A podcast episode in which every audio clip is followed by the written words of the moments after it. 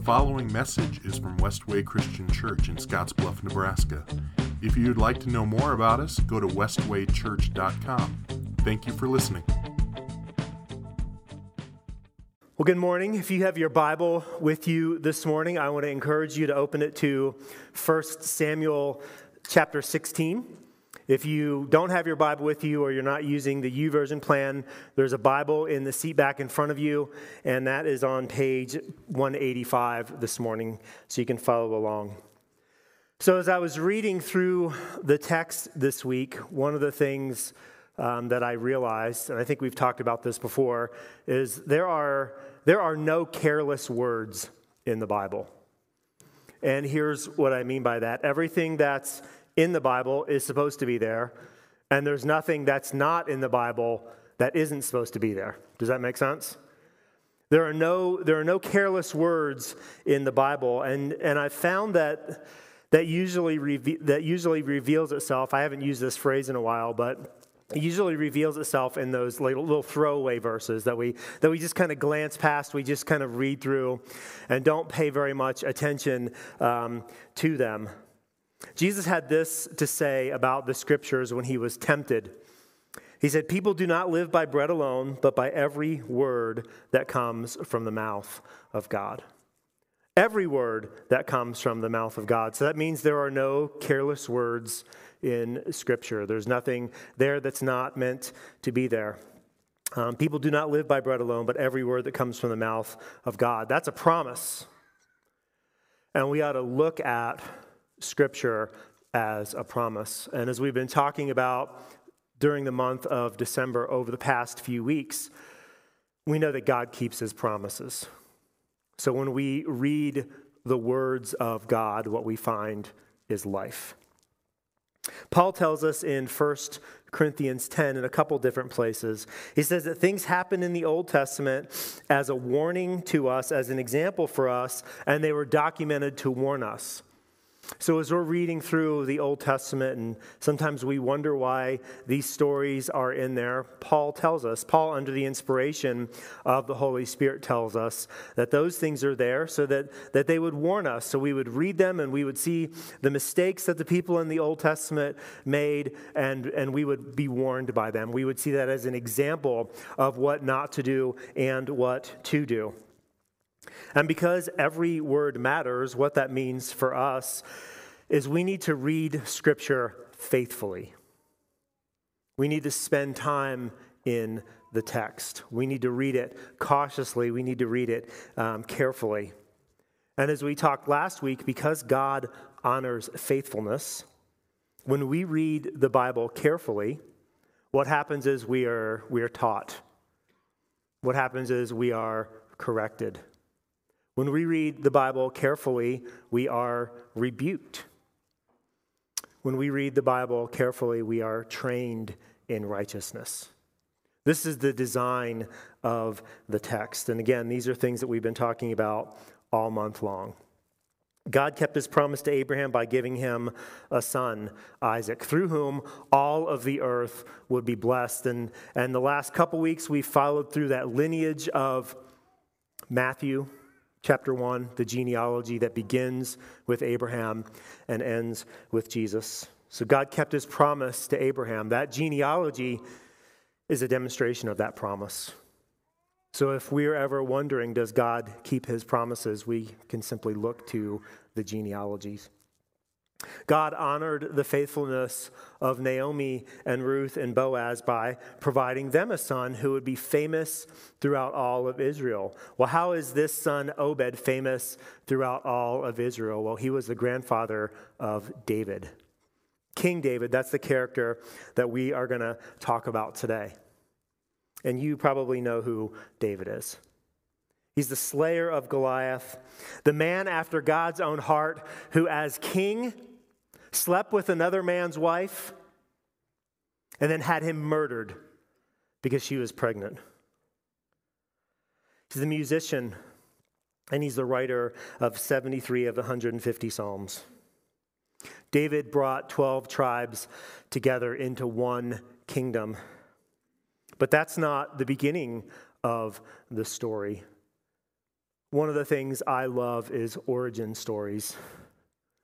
It's one of the reasons why I loved all of the early Marvel films is because they were origin stories. We, we learn what people's motivation is, we learn what creates their character and how who they are is forged through their experiences. Today we're going to talk about David. We're going to talk about the beginning of the story for David in 1 Samuel chapter 16. And what you need to know is, is kind of where this sits in the Bible story. We do this all the time, something we've, we've talked about in, in elders' meetings and pastoral conversations about the Bible is, is the setting really matters, that context really matters, where we are in the story. And where this is kind of taking place in, in 1 Samuel is right at the end of the time of the judges. In fact, Samuel, the person who uh, the book is named after, is one of the last judges of Israel. He's a prophet, but he wasn't the last judge. The two last judges were his sons Joel and Abijah. Only they were greedy and they accepted bribes and they weren't just. And, and the people could see where this was going. And, and what's interesting is they saw this wickedness of these, of these men, of these judges. And despite the fact that they too were wicked people, we talked about that last week, we've talked about that in the book of Judges. Despite the fact that they were wicked people, they saw that their leaders were poor leaders. So they went to Samuel at the end of his life, and they said this Give us a king to judge us like all the other nations have. So just let that one sink in for a moment. Give us a king to judge us like all the other nations have. And at this point, Samuel knows that all is lost for the, for the people of God. So he goes to God and he says, I just don't know what to do with these people. And God says, Samuel, they're not rejecting you. In fact, they are rejecting me. So when the people of God, the people that God had delivered from Egypt, years and years and years and years earlier when they demanded to have a king like all of the other nations what they were doing is they were they were rejecting god. The fullness of their rejection of god was actually kind of complete in this moment. We don't want god to be our king. We don't want the people that god has appointed as our judges to lead us. We want a man to lead us. And in 1 samuel chapter 9 we, I know I said 16, we're getting there. In 1 Samuel chapter 9, we're introduced to a guy named Saul. And this is how he is described. Saul was the most handsome man in Israel, head and shoulders taller than anyone else in the land.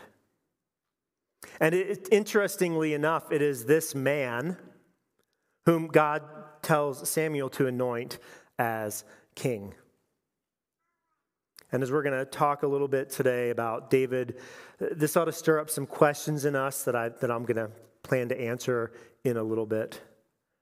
So Saul becomes king, and, and almost from the very start, Saul's reign is a, is a disaster. Sure, he, he kind of defeats the Philistines and begins to kind of work through um, trying to do what God wants him to do. But he's disobedient. And at some point, he takes on the role of the priests. He doesn't want to wait for Samuel to get there to, to make an offering. So, so he says, I'm king, so I'm going to act like a priest too, and I'm going to offer this offering. And then Samuel shows up and is like, essentially, John Mulholland paraphrase, What are you thinking? Who do you think you are? Because of your sinfulness, Saul, God is going to take your kingdom away from you. So, what next? What happens when, when God's people are disobedient in and of themselves and they name a king who is disobedient? What happens? Well, that's 1 Samuel chapter 16. Now the Lord said to Samuel, you have mourned long enough for Saul. I have rejected him as king of Israel. So go, fill your flask with olive oil, and go to Bethlehem. Bethlehem sounds familiar, doesn't it? We talked about it last week in Ruth's story. If we are familiar at all with the Christmas story that takes place in Bethlehem, find a man named Jesse. Sound familiar? We talked about him last week in the genealogy. Jesse is Obed's son. Find a man named Jesse who lives there, for I have selected one of his sons to be my king. So, one of the things that we've talked about in this series is that God honors faithfulness. Saul was not faithful to God, so God stopped honoring him. God honors faithfulness. And when we are not faithful to God, God stops honoring us. But Samuel asked, How can I do that? If Saul hears about it, he will kill me. Take a heifer with you, the Lord replied, and say that you have come to make a sacrifice to the Lord. Invite Jesse to the sacrifice, and I will show you which of his sons to anoint for me. I want you to notice here, too, that just because Saul fails doesn't mean that God stops. Just because Saul fails doesn't mean that God stops. God has a promise to keep. God made a promise to Abraham the nations will be blessed because of you. So Samuel did as the Lord instructed. When he arrived at Bethlehem, the elders of the town came trembling to meet him.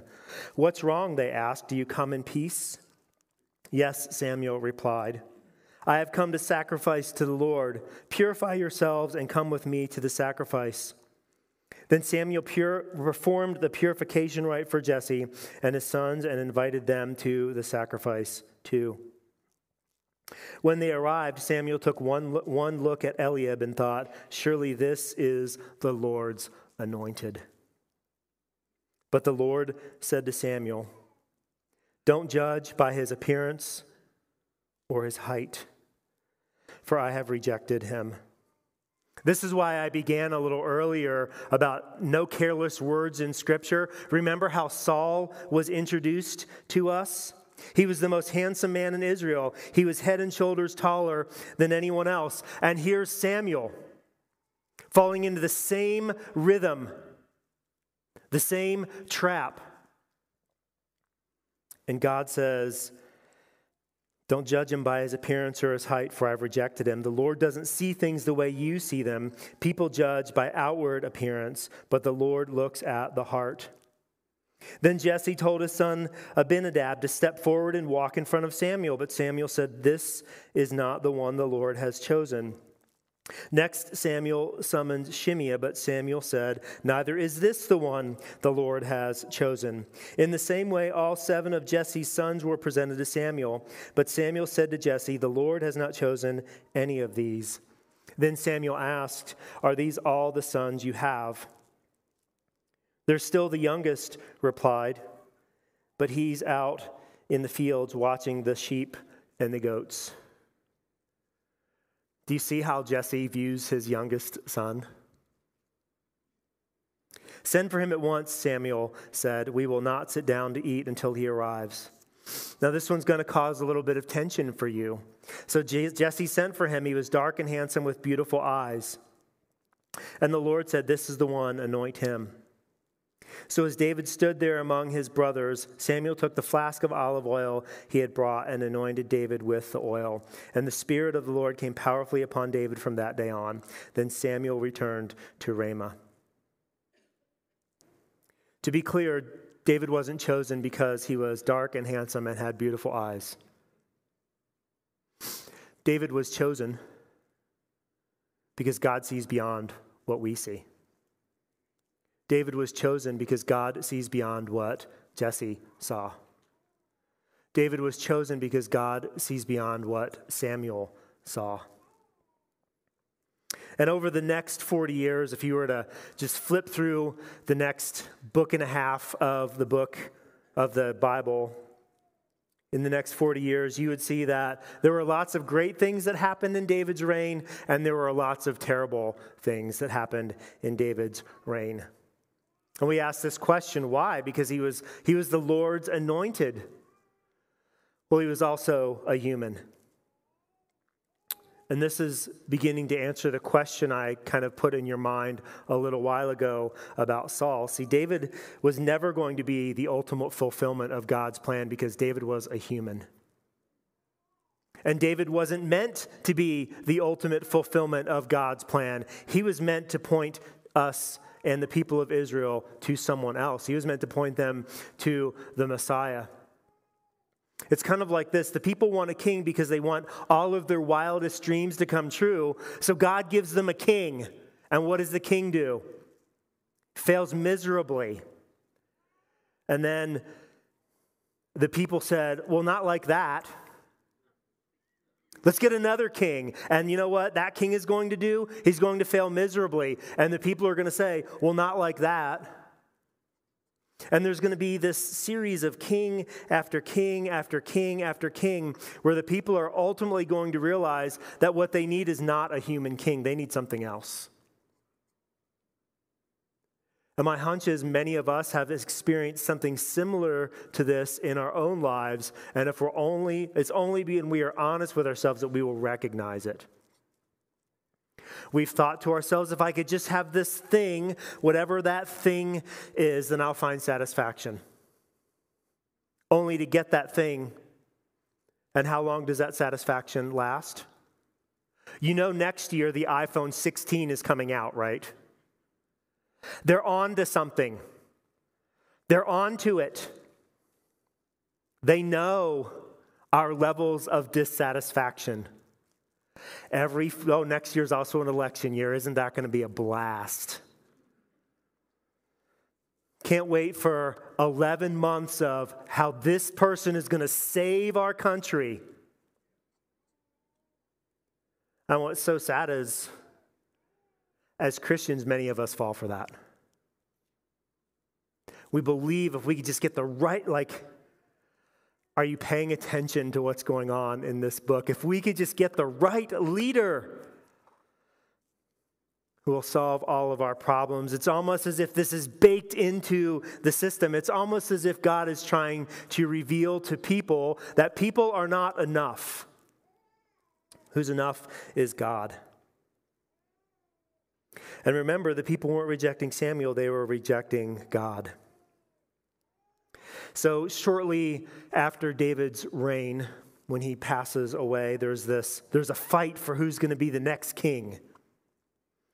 The kingdom gets split into two Israel to the north and Judah to the south. And over the next several hundred years, again, if you were to just read through your Bible, what you would see is kingdoms rise and kingdoms fall, and most of the kings are just terrible. And despite decades of warnings and, and calls for repentance and reminders about who God was and how God is always faithful, the people continue to ignore and they reject God. They ignore and they reject his, his, his plans and purposes for worship they ignore and they reject God's plans and purposes for, for caring for the marginalized in their society. And that's a really big one in the Old Testament. God really cares about widows and orphans and foreigners. And the, complete, and the people completely reject this.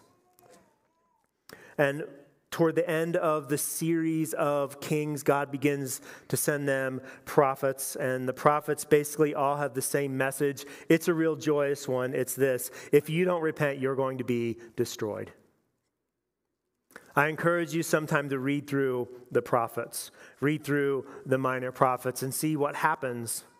And to be sure, to be clear, this isn't evidence of God's heavy handedness this isn't evidence of God's hard heartedness towards his people. It's because he loves them, because he cares about them, and he's warning them, and he wants them to repent, and he wants them to be the kind of people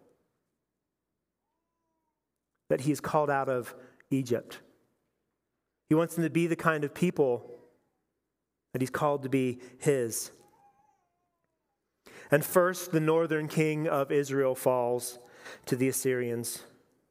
They never had a chance, the northern kingdom. I don't think there was a good king among them, in fact. So off they went into Assyrian captivity. And here's the interesting thing the people in the southern kingdom, the kingdom of Judah, David's kingdom, the lineage of the kings in David's kingdom, they're all watching what's happening in the north, and, and they're kind of thinking to themselves, I'm sure glad I'm not a sinner like them. Only here's the secret they really were. They just sinned differently than the way that their northern counterparts did. And in comparison, there were some good kings. You'll know a good king when it says something to the effect of, he followed as David did. He worshiped as David did. He led as David did. But eventually, they gave in to the same sins. They refused to worship properly. They refused to care for the widow and the orphan and the foreigner and the marginalized. And none of this surprised God. Because God sees beyond what we see. God wasn't caught off guard by any of this. God wasn't scrambling to find another plan. God had made a promise to Abraham that he was going to bless the entire earth through his offspring. Ruth was a part of that plan as the great grandmother of David. David was a part of that plan as a model example. Despite his flaws, he was still the man after God's own heart. And I know that creates tension for us. How do we call David the man after God's own heart? It's almost as if God sees beyond what we see. But the reality is this Babylon is coming for Judah. Babylon is coming. And the line of kings seems to be ending. So these prophets come, and, and one of those prophets is a man named Isaiah. And he is sent as this, as this Judah experiment starts to wind down, starts to circle the drain of history. Surely there's people who are asking, how is God going to fulfill his promise? But God made a promise. God told us that all of the nations were going to be blessed through Abraham. We know the story of Ruth. God made a promise. So Isaiah comes, and again, it's it's hard, it's heavy, it's weighty, it's honest, it's a warning, and it's filled with hope. In Isaiah 9, this is page 430 in those Bibles in front of you. This is the one that many of us are more familiar with, and it's actually where we got the name of our series. This is Isaiah chapter 9, verses 6 and 7. For a child is born to us, a son is given to us. The government will rest on his shoulders. Do you hear the hope in this? And he will be called Wonderful Counselor, Mighty God, Everlasting Father, Prince of Peace. His government and its peace will never end. He will rule with fairness and justice from the throne of his ancestor David for all eternity. This passionate commitment of the Lord of heaven's armies will make this happen. I love that his ancestor David, God hasn't forgotten his people. God's made a promise to his people. God honors faithfulness, and because the people who came before them were faithful, God honors them. He hasn't forgotten. So, what this means is this person that Isaiah is talking about is going to come from the family line of David. But if all of the kings and all of God's people are about to be carted off into Babylon, they're about to go away, how is God going to fulfill his promise? How can God do what he said he was going to do? That's why 11, chapter 11 from Isaiah is so important. Listen to what it says. Out of the stump of David's family will grow a shoot. Yes, a new branch bearing fruit from the old root. Now, I want you to get this image.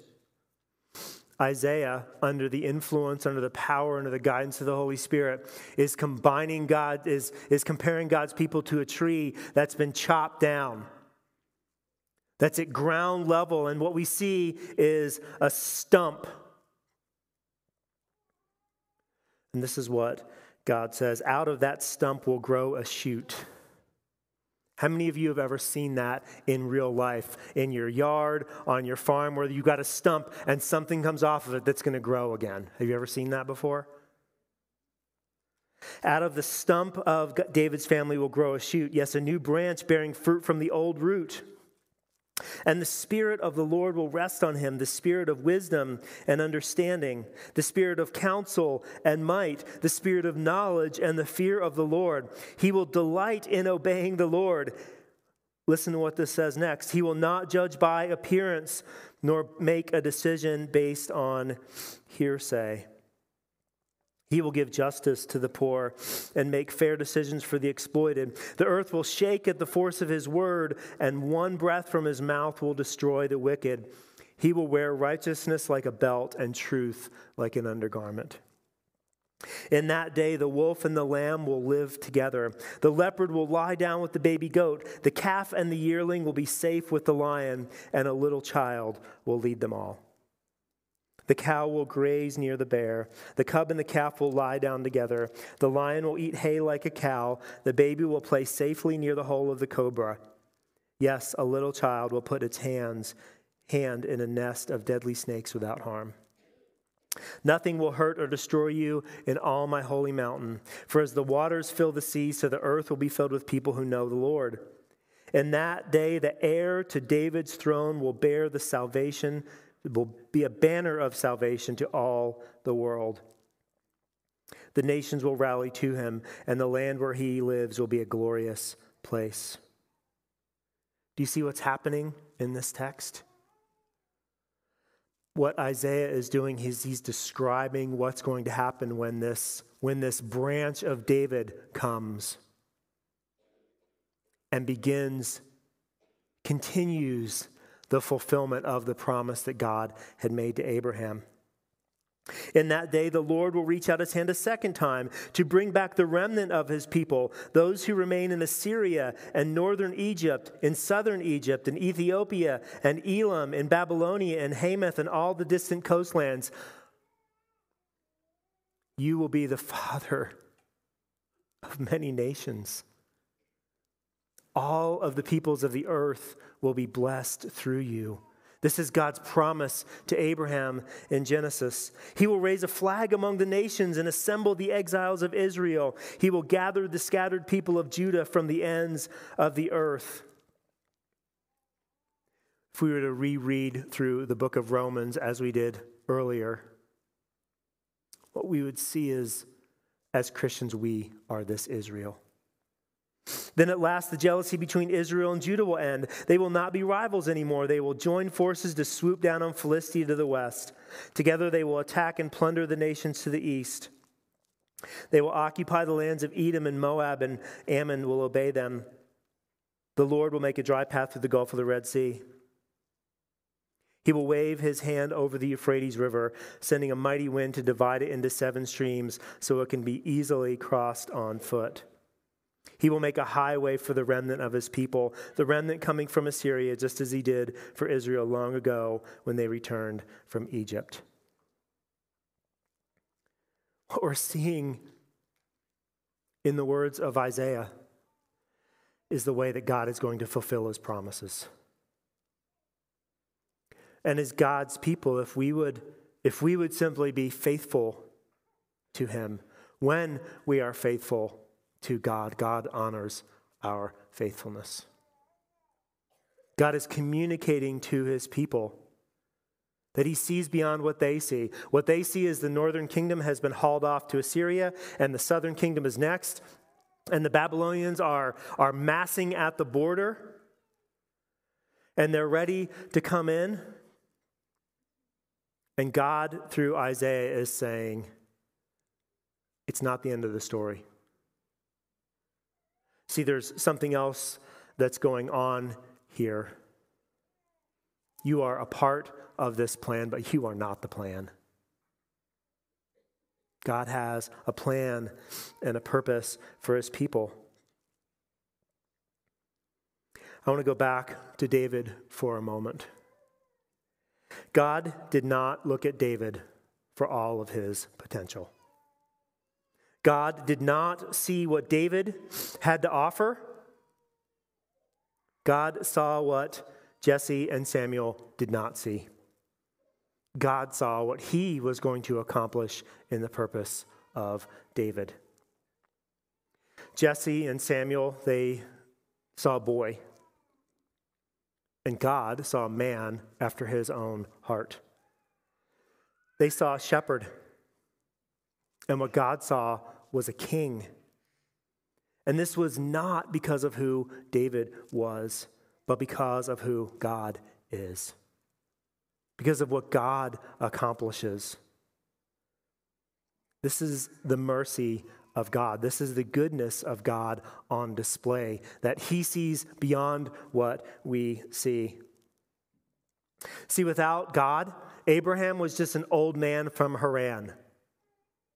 And what Abraham was going to do without God is he was going to die childless. And we would never know his name if it weren't for what God had done in Abraham's life. See, God keeps his promises.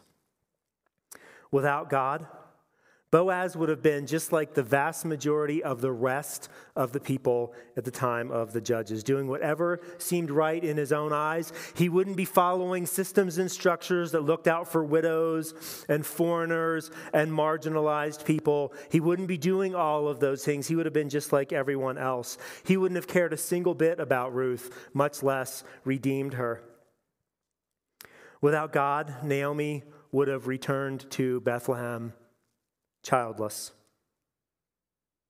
She would have died. But God honors faithfulness. Without God, David is just a no account shepherd. Not even worthy of bringing in for a feast, not even worthy of bringing in for an offering. But God sees beyond what we see. And each one of these statements, God keeps his promises and God's, God honors faithfulness and God sees beyond what we see. Each one of these statements is, is meant for us too. God sees these same things. One of my favorite texts is Ephesians chapter 2.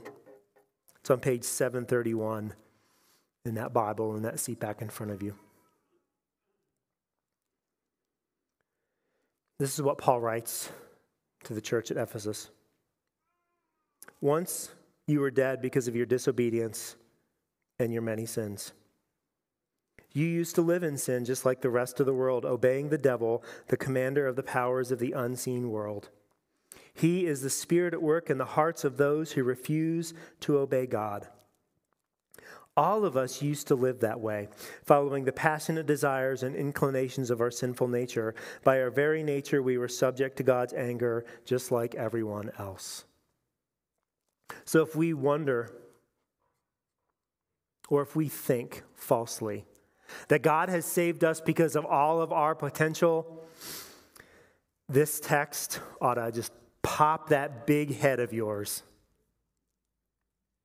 by our very nature, we were subject to God's anger just like everyone else.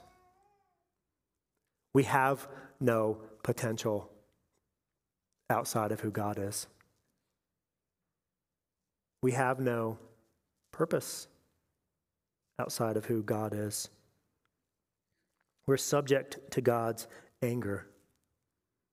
Well, thank God the story doesn't end there. But God is so rich in mercy. And he loved us so much that even though we were dead because of our sins, even though we were 70 plus years old and couldn't have any children, even though our husband has died and our two sons with them, even though I'm just a shepherd boy. He gave us life when he raised Christ from the dead. It is only by God's grace that you have been saved. It is only by God's grace that you have been saved. Not because you have potential, but because of God's grace. For he raised us from the dead along with Christ and seated us with him in the heavenly realms because we are united with Christ Jesus. So God can point to us in all future ages as examples of the incredible wealth of his grace and kindness toward us, as shown in all he's done for us who are united with Christ Jesus. God saved you by his grace when you believed, and you can't take credit for this. It is a gift from God. Salvation is not a reward for all the good things we have done. For we, oh, let's go back. Salvation is not a reward for all the good things we have done, so none of us can boast about it. If we were walking around boasting about our potential, God must have seen something special in me, and that's why He saved me. It's not what this text tells us. Verse 10 For we are God's masterpiece. He's created us anew in Christ Jesus so we can do the good things He has planned for us long ago. You know, there's a lot of talk in Nebraska over the past couple weeks about the transfer portal. The transfer portal. Who are we going to get? Who's going to be our quarterback next season? Who can we bring in? Who's going to save us? What I find very interesting in that conversation is I hear very little about what teams are going to do for those they bring in. What I find so fascinating is we are so concerned, and this isn't just Nebraska football, this is politics. This is the way we view our jobs and our finances and our houses and our cars. We're so concerned about what those things are going to do for us. We're so concerned about the transfer portal. That if we just get the right thing, everything's going to be fixed. And what, what I want you to know is that God's, God's not sitting up in heaven talking with Jesus and the Holy Spirit, figuring out who they need to bring in to wrap up the season right? It's not a conversation about the gifts, talents, and skills that we have. And if, and if they could just get the right person into the right slot, this whole plan of God's is really going to take off. And everyone is going to be saved. Because that work has already been done in the person of Jesus. See, the message of Ephesians chapter 2 is that God takes people who are wholly unqualified and completely inadequate and ill equipped for the task at hand. And what he does is he makes them a masterpiece. He takes us, dead in our sins, dead in our transgressions, all hope is lost, and he makes each and every one of us as followers of Christ, he makes us a masterpiece. And we, if we are Christians, are that masterpiece. And it's not because of what we've done. It's because of who Christ is, and it's because of what Christ has done in us. It's, it's not only a past tense thing. It's not, it's not that Christ did this one thing on the cross thousands of years ago, but it's what Christ is accomplishing in our lives today. This is not some mere past event that we are casting our hope in. But it's what God is accomplishing through us and in us today, through the power of the Holy Spirit, through the presence of the Holy Spirit in our lives today. And maybe, maybe you don't see it. Maybe you're sitting there and maybe because of your sin, okay, John, but you don't know what I did. You don't know what I said. You don't know that thing that I did 20 years ago or an hour and a half ago. You don't know anything about me. One of the things I love so much about Isaiah chapter 11 is verse 3. He said this He will not judge by appearance or make a decision based on hearsay. What we need to realize, what we need to understand, is that looks can be deceiving, and we shouldn't believe everything we hear. Not just what other people say to us, but I mean that inner voice. That inner voice that, that condemns you and curses you and fills you with needless guilt and needless shame. See, our spiritual enemy would have us believe that the end is near and all hope is lost. Our spiritual enemy would have us believe that we're living in the Ephesians 2, verses 1 to 3 world, that we are dead in our sins, we are dead in our disobedience, that we are subject to God's anger. This spiritual enemy would have us believe that our best days are behind us. This spiritual enemy would have us believe that we are still lost in our sins. But God keeps his promises. God honors faithfulness. God sees beyond what we see. There are many promised sons in the Old Testament, sons in whom much hope was placed. And as God fulfilled his promises through their births, God had a much bigger plan and a bigger purpose in mind for you. He had in his head the ultimate child of promise, and that's Jesus the Messiah. And I wonder do you know him? I wonder do you understand that all of the things that we seek after that we find no satisfaction in, we're just reliving the Old Testament cycle of receiving what we want only to find out we don't really want what we have. And Jesus ends that cycle. Let's pray. Father, I am grateful for your word. I am grateful for Scripture that there are no empty words, there are no meaningless words. I'm thankful that you see us in our position as unqualified, inadequate. And yet, because of your love, you sent your son, Jesus, to die for us so that we might be the fulfillment of your promise. We might be the way that you fulfill your promises. That we might be faithful, that we would be honored, and that we would see beyond what we see and have your eyes. It's in your son's name I pray. Amen.